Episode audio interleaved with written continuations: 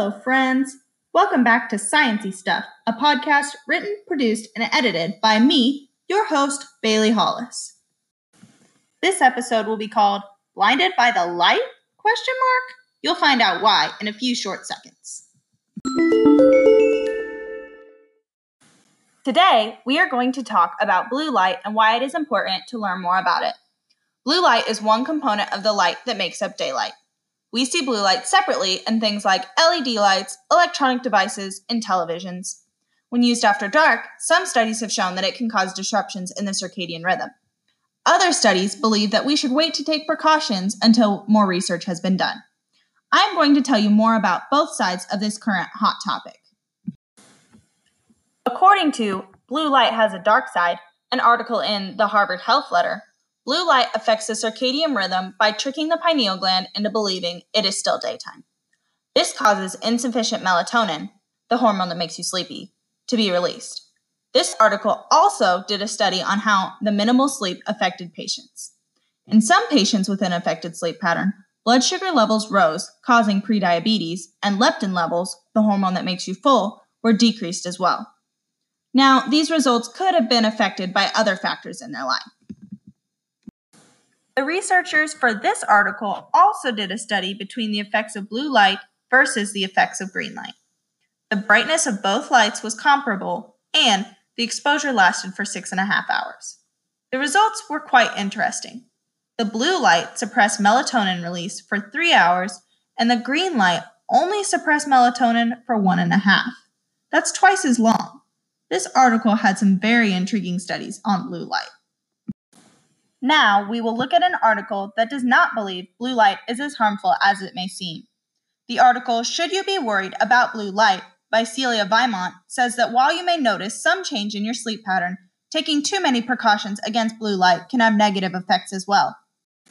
This article states that the damage by the sun's ultraviolet rays are known. We know that it causes eye diseases like cataracts, eye deformities, and cancer. However, Blue light is still an unknown, as its effects are still being researched. Vimont states that deficient exposure to sunlight and other lights that contain blue light can alter necessary growth of children's eyes. It has also been shown that it causes nearsightedness in teens and young adults. Dr. Khurana, referenced in Vimont's article, states that the precautionary measures against blue light are until more research has been done. One article I read listed facts from both sides and presented an unbiased argument. As a researcher, I really appreciated this approach. Blue Light, It's Both Good and Bad for You, by Gary Heiting, concluded that while blue light has many negative effects in our day and age, there are also many positives that cannot be overlooked or blocked. Heiting creates a list of all he knows about blue light, but summarizes it in order for the average reader to understand. This article has many facts I have received from other articles, but a factoid they mentioned that I had not heard is that too much blue light can damage the cells in the retina that are light sensitive. However, they say this damage would come from something like staring at the sun or an LED light or having the brightness on your device turn all the way up at night.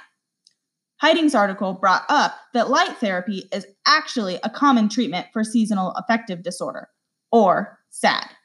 This disorder is a form of depression that happens in the winter when the gloom physically affects your body. This article states that this therapy and just being in the sunlight helps your body become more alert, stimulates memory and cognitive function, and can boost your mood.